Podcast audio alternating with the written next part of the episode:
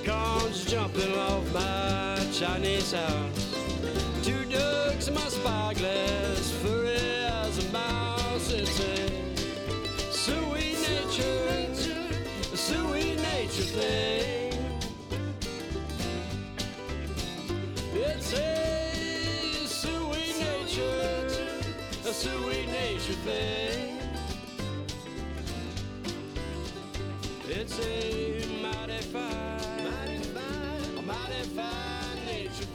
Welcome to Yarns at Yin Hu, a podcast about the fiber arts and other post apocalyptic skills.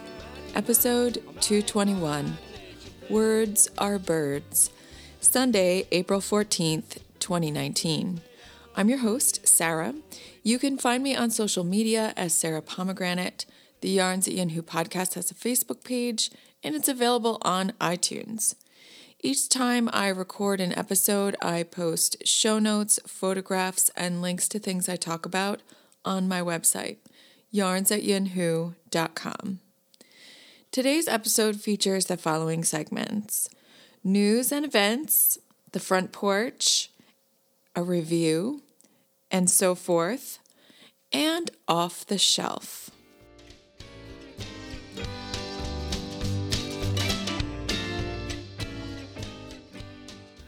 Hello, everyone, and welcome. I'm coming to you from cloudy but very mild springtime in Delaware Water Gap, Pennsylvania. Yesterday, I was so fortunate to be able to go to the Allentown Fiber Festival for a few hours. I met up with my friend Laura, Laura Knits PA. Our usual pal for this festival, Amos GW, Amy was not able to attend. Last year, she was there with her daughter, Svea, and it was a chilly, chilly day in April when we visited the festival last year. This year, it was steamy and hot. Amy could not join us, but my sister Laura and her husband John came out for a little bit. My first visit was to Meghan of Distelfink Fibers. I went there to drop off a booth sample and some printed patterns for a new hat design. It's called Distelfink, and it's a design for a colorwork beanie in fingering weight yarn. The yarn I used is a collaboration between Meghan and her parents of Mulberry Hill Farm. They have begun to have some farm yarns spun locally at Gertie Run fiber mill. And Meghan is an amazing dyer and has been working on dyeing these naturally colored yarns. So I used a beautiful natural gray as well as mulberry, which is like a deep wine red, to knit my booth sample. Both the yarn and Meghan's affinity for the artwork. It's called Fraktur. It's like the artwork of the Pennsylvania Dutch, were inspirations for this design. Distelfink is a term for a stylized goldfinch. It's also called a thistle finch, and it features in the art on a lot of those hex signs that you see if you ever drive in Lancaster County and it features in Fraktur art. So it took me a very long time to work out this design. Um, I wanted a pair of goldfinch and I wanted to incorporate some of the hearts and crosses and other kind of floral elements that you often find in this artwork of the landscape in the Pennsylvania Dutch countryside. And it took quite a few tries, but I was able to uh, really work through of a large motif. It's a 52 stitch motif for this color work hat. And I was just so pleased. Meghan and her dad, Sean, were at the booth and they were just thrilled with it. And I, it seems like quite a few customers were taken with it as well. So that pattern is exclusive to their booth just for this weekend. And then I will be putting that design on Ravelry for purchase on Monday, April 15th. If you aren't able to attend the Allentown Fiber Festival to pick up beautiful yarn for this hat, you might also visit their booth at Maryland Sheep and Wool Festival coming in a few weeks. They will be in Barn 6 and they will have additional printed patterns on sale. And like I said, that will also be available for purchase on Ravelry. I'm so, so pleased uh, to be able to put this design for a hat pattern out into the world after taking so long with the development. Uh, and I have some folks to thank for their assistance with all of that. First, of course, Meghan and her parents, Sean and Colleen, have just been wonderful collaborators, so generous and kind, and they're amazing people who are working on making truly quality products. Ellen Silva tech edits my patterns and gives really wonderful advice, tips, and suggestions. She's also amazingly quick and responsive. And I had three amazing, very highly capable and experienced test knitters on this project, and for that I am extremely grateful. They are Laura Gorton, Tracy Lenz, and Jane Shirley, and their feedback and their comments have been extremely helpful in the process of creating this pattern for you.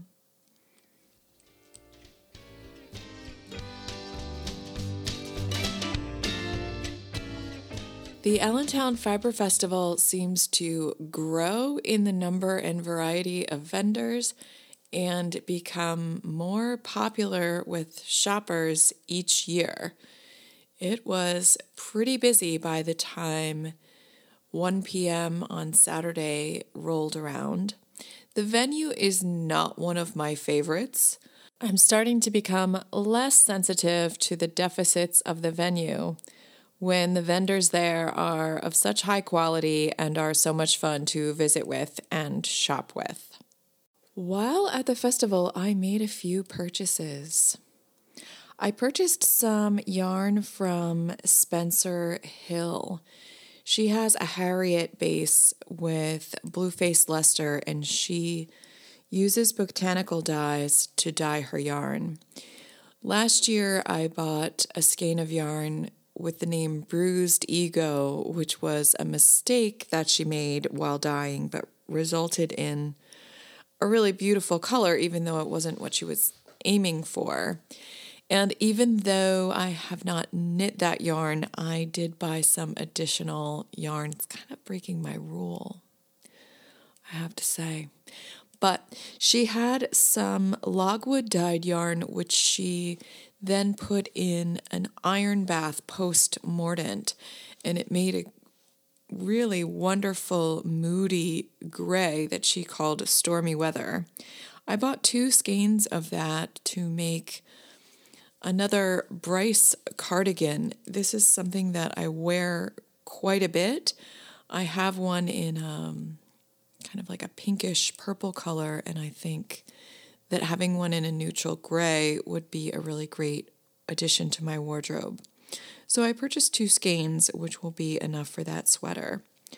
From Lisa of Fiber Nymph Dye Works, I purchased three skeins of her ridge top fingering. This is a no nylon, non superwash fingering weight yarn. She also has it in DK. And she brought sweater lots or large quantities to the festival. And uh, I really love the way this yarn dyes up. She was, Lisa was explaining that it took her a while to really get the hang of how the dyes reacted with this particular yarn because she's been dyeing with a lot of superwash yarns for a long time. And the non superwash takes the dye in a very different way. Um, it has a tonal quality to it. And I went a little bit away from my comfort zone with my color purchase, brick has a lot of coral tones and then a few more muted browns. Three skeins are enough to make the Heldeberg shawl. This is a shawl that has been on my Make Nine list, and I did not have yarn in my stash for this project. It pretty closely mimics the colors that the um, designer used to knit her shawl, and I think it will be really beautiful. I had a lot of input from Lisa, my sister, and Laura while I was shopping in the booth, and even though I was tempted by the beautiful lavender color, I opted for the brick.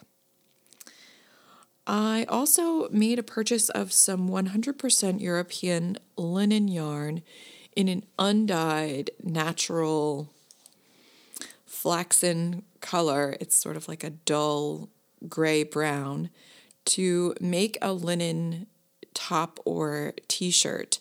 This is something I've been wanting to do for a while, and I've seen the linen yarn in the Yarn Dynamics booth at this festival quite a few times, and I don't know why I had the impression that it was more expensive than it is. Um, I guess the skein put up looked small, but the lace weight yarn is just very fine, and a skein has a lot of yards, even though it's not a great deal of weight. I've worked with flax and linen yarns, but in a blend. And so I'm curious to see how this lace weight 100% linen works up. But I really would like to have a linen top for hot weather and something that will get softer with wear, all the wonderful things that people say about linen. And this has been on my list for quite some time. So I was really pleased to make that purchase and to understand what the yarn dynamic has to offer a little bit better because that could lead to some additional purchases in the future. I stopped by to see my friend Jen at the Turtle Made Spindles booth. She makes um, printed um, spindles, she has nitty knotties, uh, all kinds of products for knitters that are made on a 3D printer. This time I picked up a few uh, small items. They are needle stoppers that you can stick on the end of your needle points. I picked up a few for myself and also something to go into the spirit basket at the Knit Local Getaway that's coming up. This year, I was very pleased to get through the winter with only one cold that lasted three days. And in part, I attribute that to using the amazing elderberry syrup from Storms End Homestead. I purchased some of this syrup last year at the festival. It's shelf stable in a in a canning jar. I kept it on my pantry shelf until cold season rolled around in the fall. And then every time I felt a little low, I felt like maybe some sniffles were coming on, I would mix three tablespoons of this syrup into some seltzer several times over the course of a few days and drink that up. And I was able to really stave off colds for the most part when many of my students and colleagues reported coming down with colds over and over and over again this season. So I was sure to stock up again on their beautiful elderberry syrup. And what else? Oh, I purchased a basket from an outdoor vendor. I'm forgetting now the name of the vendor but she had beautiful baskets. And while I love the round basket that I have and was sorely tempted to buy another one, I bought a basket that's a little more narrow and has a, a greater height and two handles. And I think that will be a really nice addition to my basket collection and super useful. And then I was able to tote all my purchases around in that basket. And finally, just before we left the festival, my sister Laura made a purchase of a Tunis pelt from Red Rope Farm. She's one of my favorite vendors at this festival because she brings beautiful soaps and handmade products, uh, fiber, as well as pelts from her animals. And I thought she had amazing prices on her pelts. So Laura picked up one of those and um, was given a tutorial on how to brush it. And she was also given information about where in Bucks County, which is near us in Pennsylvania, um, where in Bucks County she could have that pelt cleaned. So I thought that was really brilliant customer service. And um, that's certainly on my radar for a pelt purchase in the future. I continue to offer my Venus and Cupid sock pattern at a $2 discount for the remainder of this weekend. If you are interested in using some of the yarn that I use to knit my sample socks, then you can head over to the Fiber Nymph Dye Works booth. Lisa is in the tent. There are vendors indoors, and then there's a tent outside. Lisa is in the tent pretty much right straight ahead when you walk in. And she has her ridge top fingering yarn there for purchase. And it's a really great pairing with this pattern.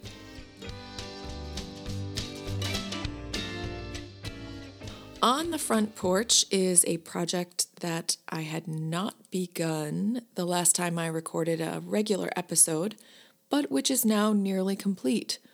I am working on the second sleeve of Ursa, and I hope to finish the knitting on this project this afternoon.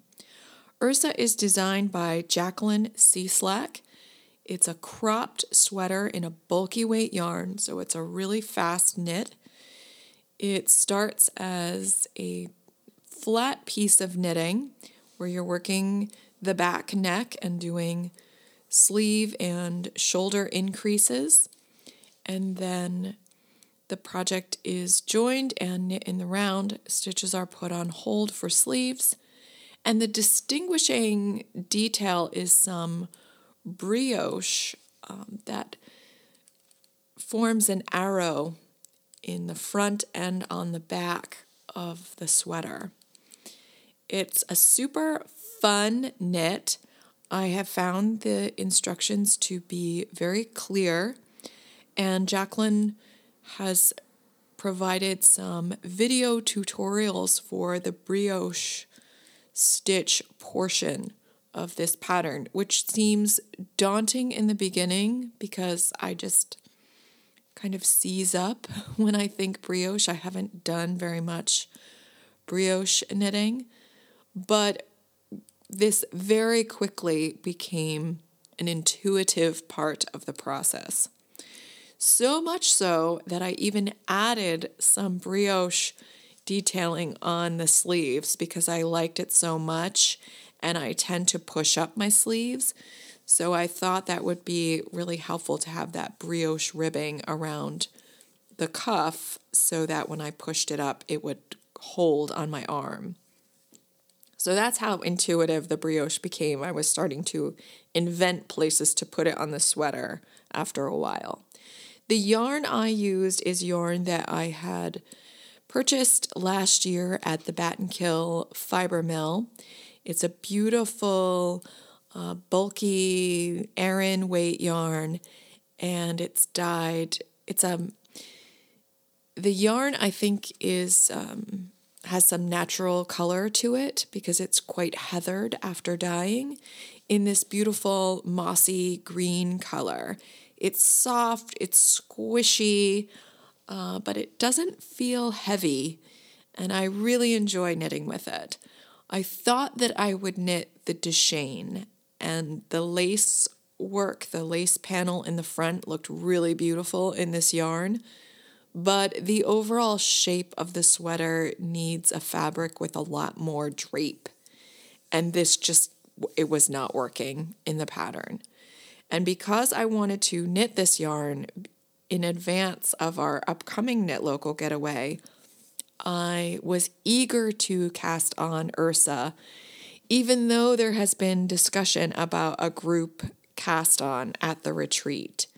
So I thought about it and I decided that maybe it would be helpful to have a finished project at the retreat if folks were considering knitting this. And because I really wanted to use this yarn on a design that I would wear and that would work to Shane was just not working. And because Mary Jeanne Packer has been posting photographs of yarn that will be available for purchase at her mill this year. And I am very eager to buy up more. So I wanted to work on a project that would use up this yarn, and I think Ursa is really perfect. I knit this design on US size 9 needles. The pattern calls for 10 and a half. I tend to have a very loose gauge, and so it is typical for me to go down needle sizes, and I really like the fit I achieved. The only thing was that I really needed to add more rows because my row gauge on US 9 was significantly less. So I needed to add rows bef- or rounds before I uh, put stitches on hold for the sleeves. I needed to add additional rounds before I started the brioche detailing on the front and the back in order to get the length that was specified in the pattern.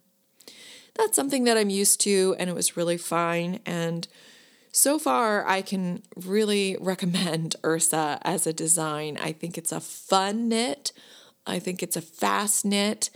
Um, it may not be practical once you finish it if you're in the northern hemisphere because it's knit in that bulky weight. But I think you'll be really pleased once chilly weather comes along that you have this. And actually, maybe it would be a nice cropped sweater for chilly summer evenings over a sundress. I'll have to experiment with how and uh, when I'm going to wear this sweater. Once again, that's Ursa by Jacqueline Cieslak.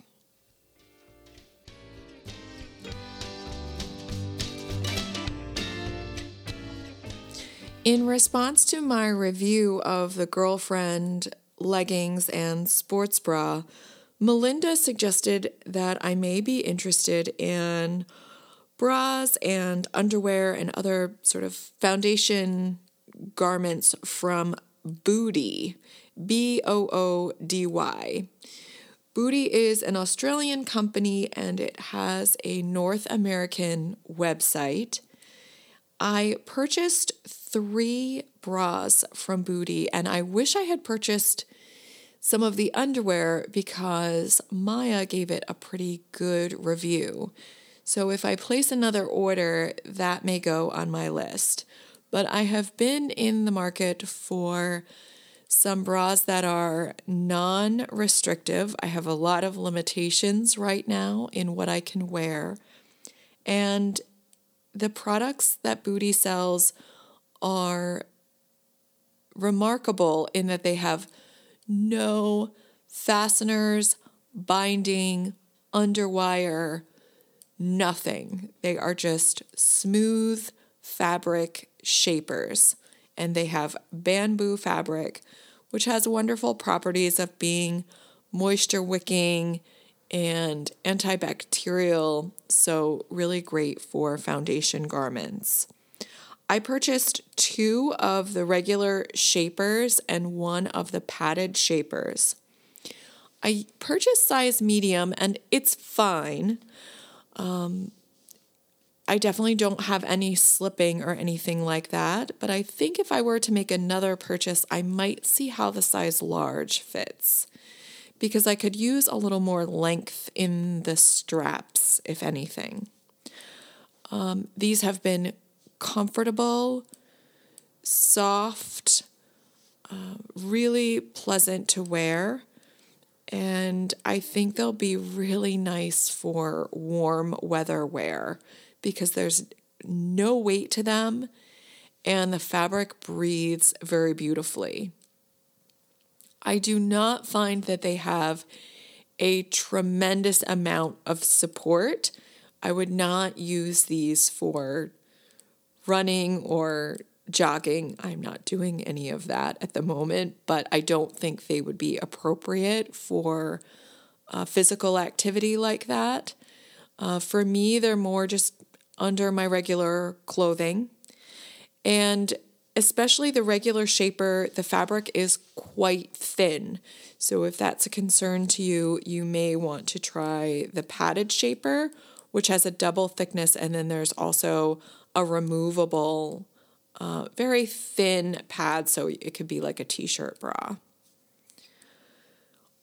I feel that the price is tremendous. These were very affordable products. And I also like that they were very, uh, available in a quite a wide range of sizes.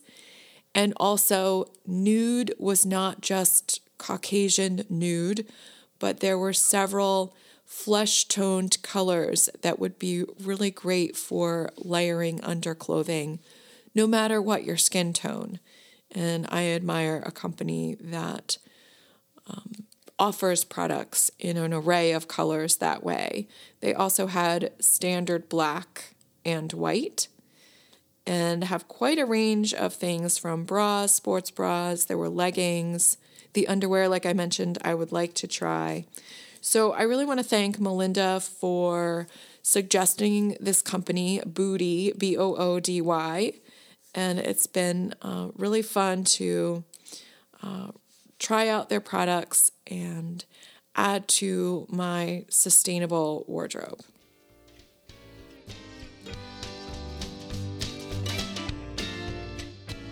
I think I mentioned in a previous episode that I had worked with my mom on a pattern, a new look design for an unlined open front jacket. It's new look 6397. And if you're familiar with the Wiksten kimono, I think that's the most um, similar indie design with which you might be familiar. It's a very simple jacket shape. It kind of runs oversized. In fact, I thought the sizes for this pattern ran very large. And it has uh, kind of a shawl collar, very big patch pockets on the front, and some interesting design features in terms of how the piece is put together. Initially, I had helped my mom cut out one of these in a light lightweight denim fabric. And then I traced the pattern in a much smaller size because my mom was really kind of overwhelmed with the sizing on this pattern. She made a medium and it was it's pretty big. So I used a an extra small in the sleeve and then worked it up to a small through the body. I sewed my first jacket using a 100% European linen. It's a beautiful kind of open weave kind of linen in a stone color, very neutral. And I just followed the directions as written. I liked this so much and thought it would be such a versatile piece that I pulled out some other, I think this is a linen rayon blend. It has a lot more drape to it in black, and I made a few adjustments to the pattern. I lengthened the pattern by two inches. So I lengthened the front pieces, the back, and also the shawl collar by two inches. And then I wanted to put a slant to the pockets that's a feature of the Wiksten kimono, and I really like that. So I wanted to kind of imitate that in this design. And so I sort of fiddled my way through how to put a slant on those pockets and still get a nice effect and follow the pattern directions. I also um, turned up the sleeve cuff quite a bit and experimented a little bit with how to finish off the sleeve. Thankfully, the fabrics I use stretch quite a bit because I neglected to account for the fact that if you take a really big hem on your sleeve, your fabric gets much narrower and then it doesn't line up very well with your sleeve, and then it's hard to make everything lie flat. By putting my fists inside that sleeve and stretching it out quite a bit, I was able to make it work. But that's something that I will keep in mind for future pattern hacks is to remember to leave a little bit of width at the very end of the sleeve if you're going to fold it back a lot so that the width matches uh, the place where you're going to sew it together. Now I have two of these jackets and I am extremely happy with them.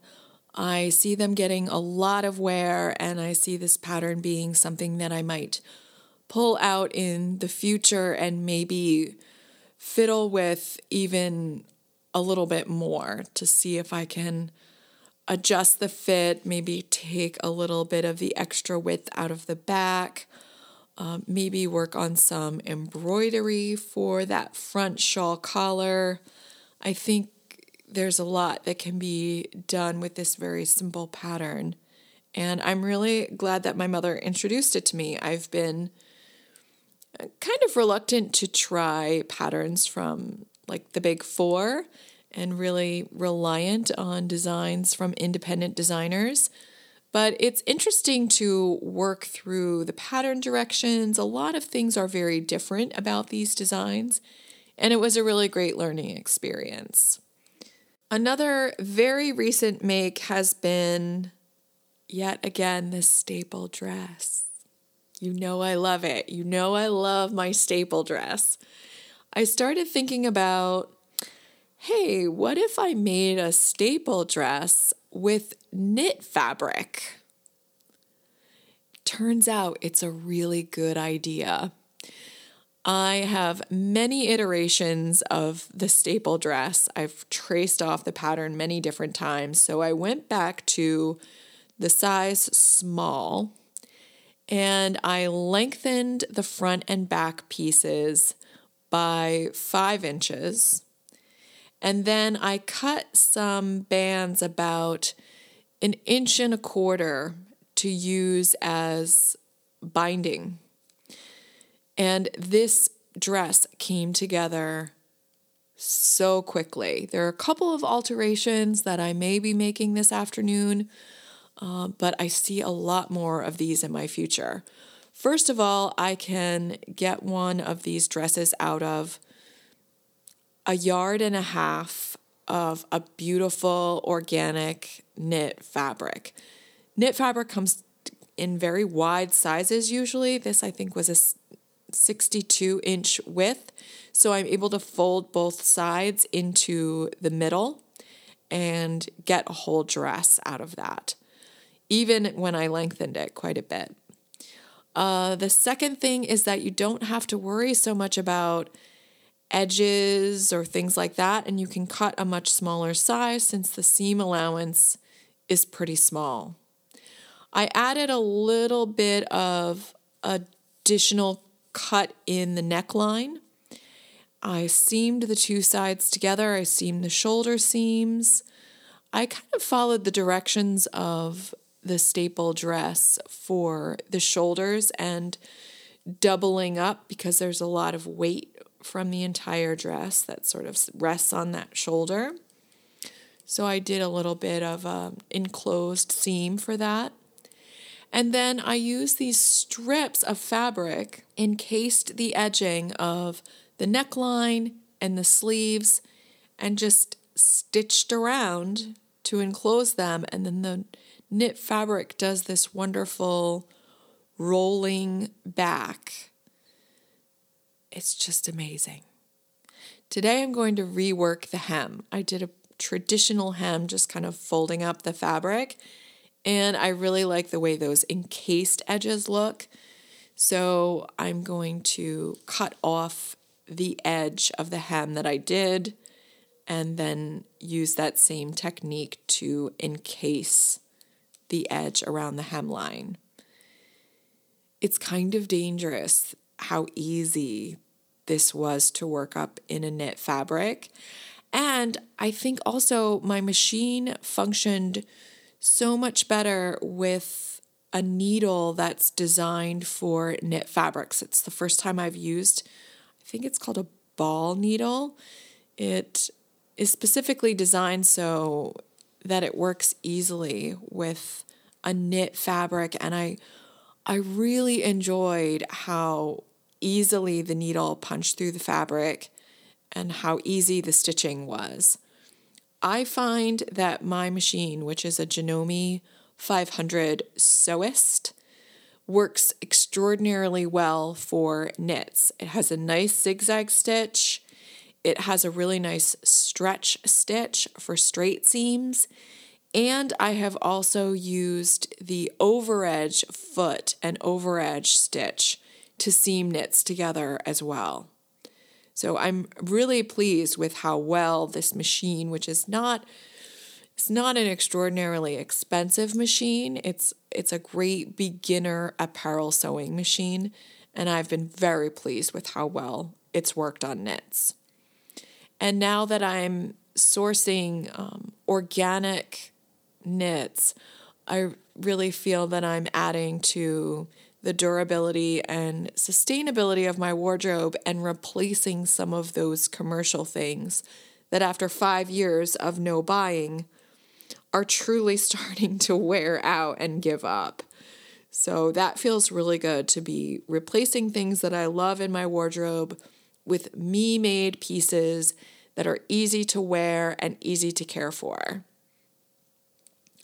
I know that it's recommended to pre wash fabrics before cutting them out and sewing with them. But I have opted not to pre wash knit fabrics. One thing that happens after washing is the curling up of these fabrics makes them really difficult to deal with. And I just find that if there's a little bit of shrinkage on the item after I wash it for the first time, it sort of shrinks into shape a little bit better. I don't make knitwear that's very close fitting in the first place, so I feel like there's a little bit of leeway there. And it just makes the cutting out and sewing of the fabric so hassle free because it really behaves much better with that sizing on it and before that pre washing. I realize that this approach is highly unorthodox and ill advised. I am not encouraging you to try it. All I'm saying is that foregoing the pre wash on knit fabrics has made sewing with knits much easier and more pleasurable for me. And until it bites my butt, I think I'm going to stick with it.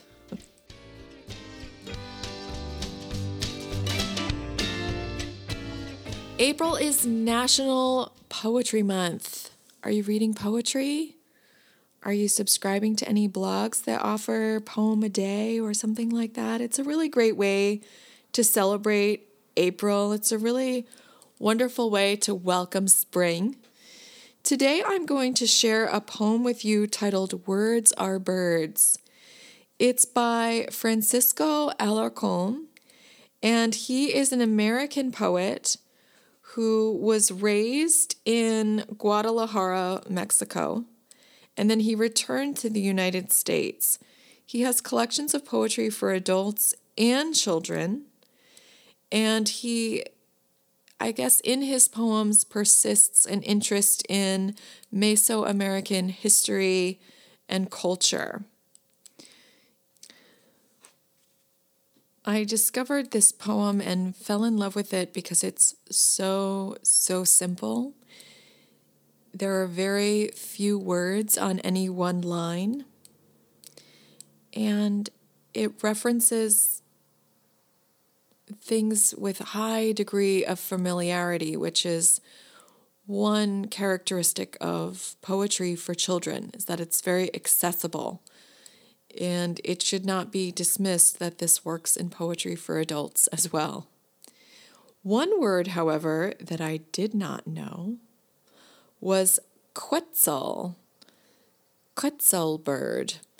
I looked this up and it's an extremely beautiful exotic bird that lives in habitats uh, in Mexico through the Panama Peninsula. The coloration is extraordinarily vibrant. And it was really fun to learn about that new bird. If you can, look up an image of it online. Here's Words Are Birds by Francisco Alarcon. Words are birds that arrive with books and spring. They love clouds, the wind, and trees. Some words are messengers that come from far away, from distant lands. For them, there are no borders, only stars, moon, and sun. Some words are familiar like canaries. Other birds are exotic, like the quetzal bird. Some can stand the cold, others migrate with the sun to the south. Some words die, caged. They're difficult to translate. And others build nests, have chicks, warm them, feed them, teach them how to fly, and one day they go away in flocks the letters on this page are the prints they leave by the sea. Acorns jumping off my Chinese house.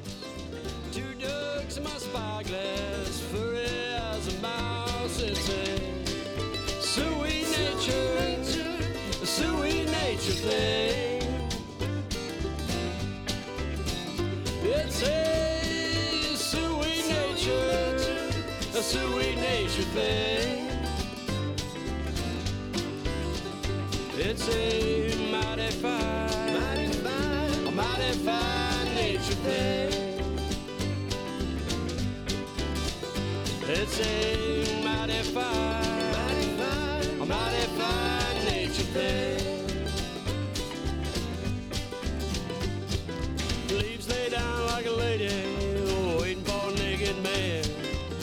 Bends like an elbow, turning stones to sand. It's a sweet nature, sweet nature thing.